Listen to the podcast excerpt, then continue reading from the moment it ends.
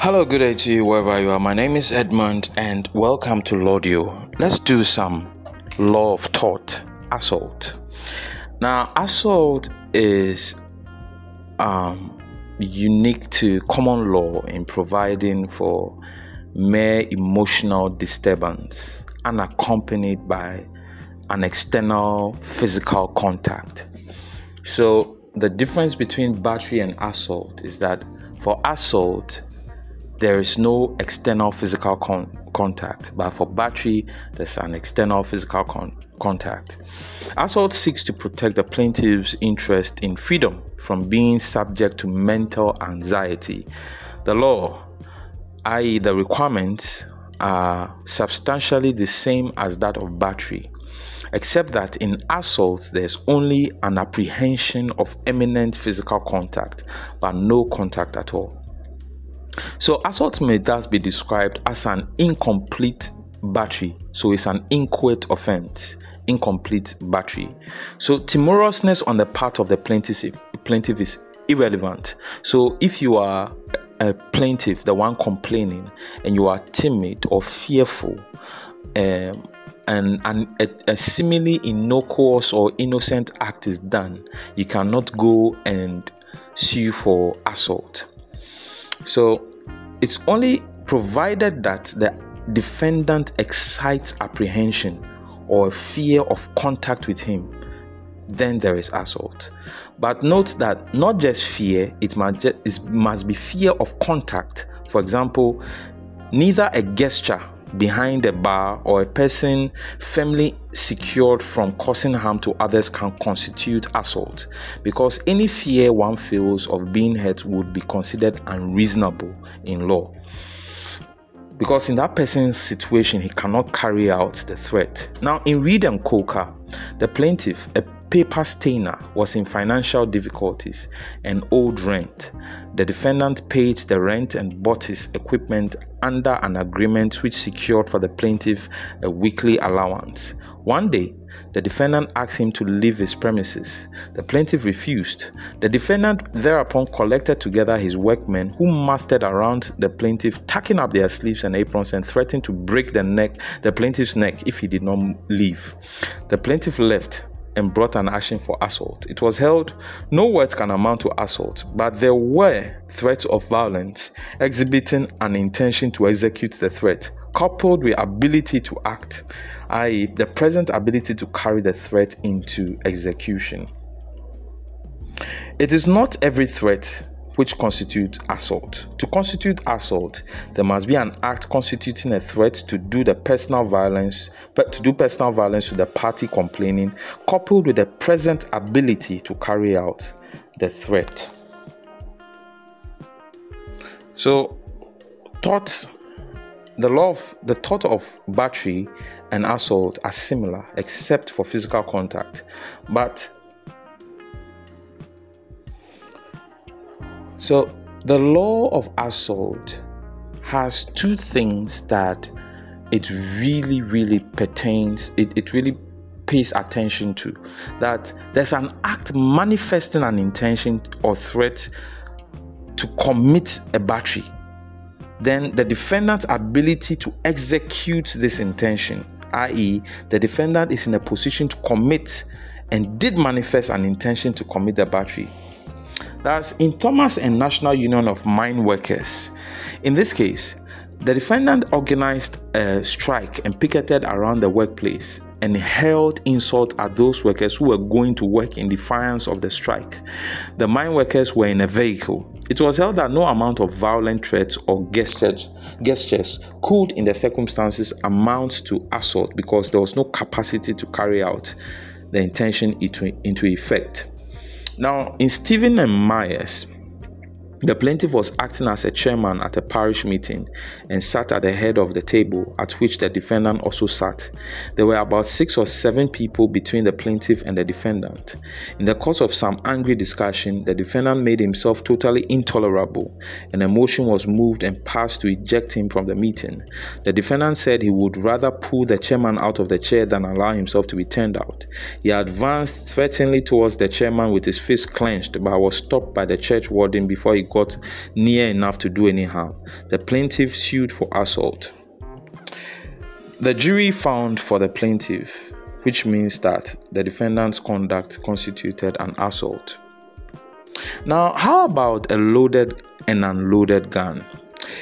Let's look at the, the case of Blake and Barnard. Blake and Barnard.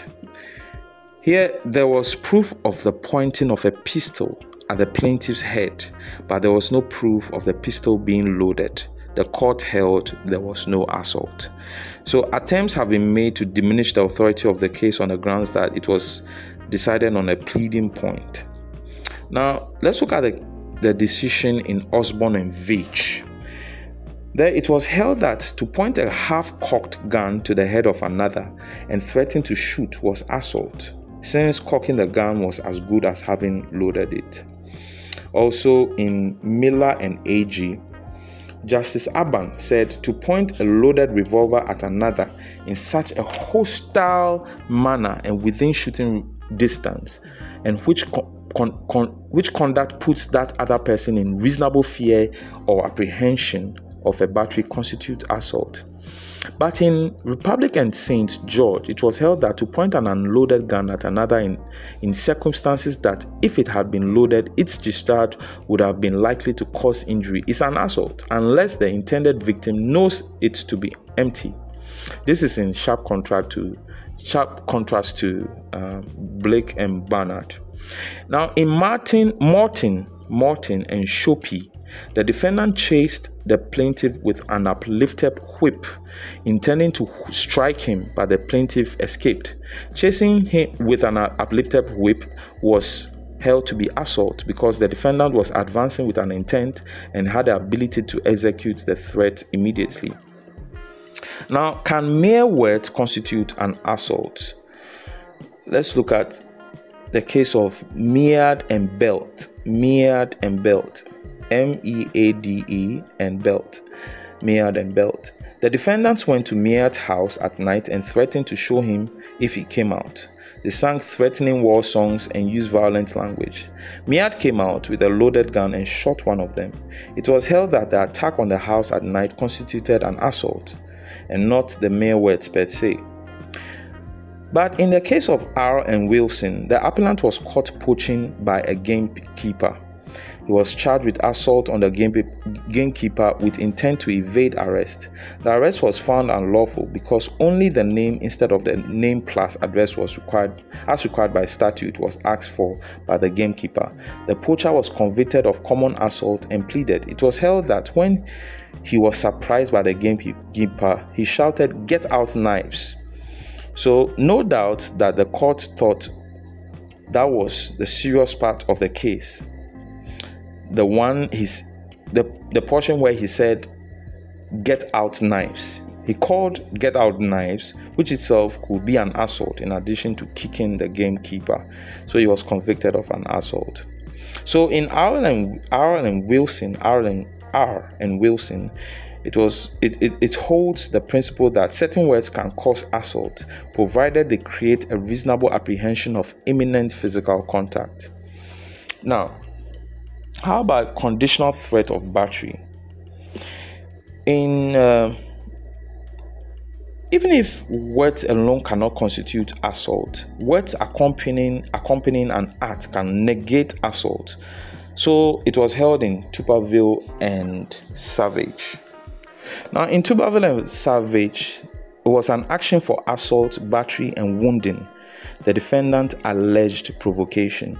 The evidence to prove the provocation was that the plaintiff put his hand on his sword and said, If it were not Assize time, I would not take such language from you.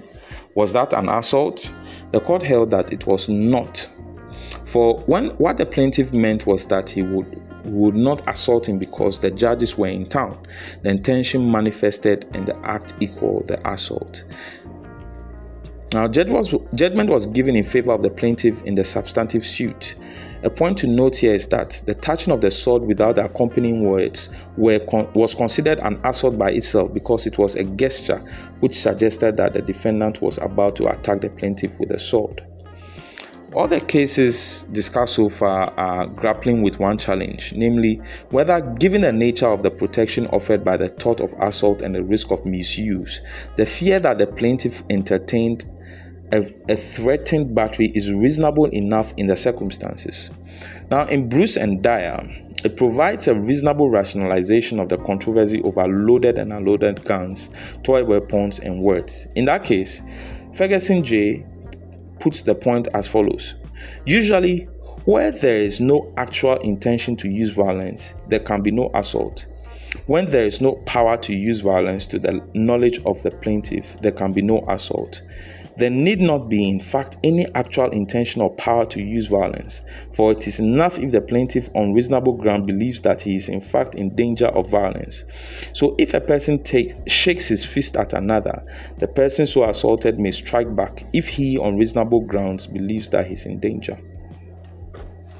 Now, principles governing the award of damages, battery, and assault. Assault and battery are actionable per se that means that you don't need to prove actual damage. Once the tort is acknowledged, damages are at large.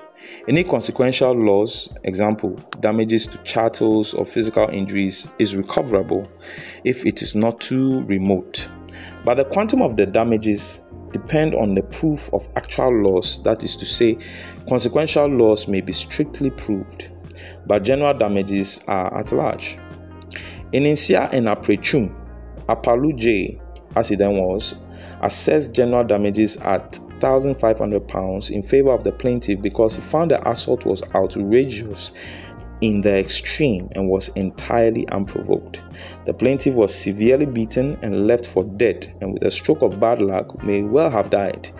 In all the circumstances of this case, and bearing in mind that the first defendant used these sanitary laborers as tools to vent his private vengeance on the plaintiff and did so callously, I would award a last sum of damages. See also the case of Glover in London and Cobbold and Grant.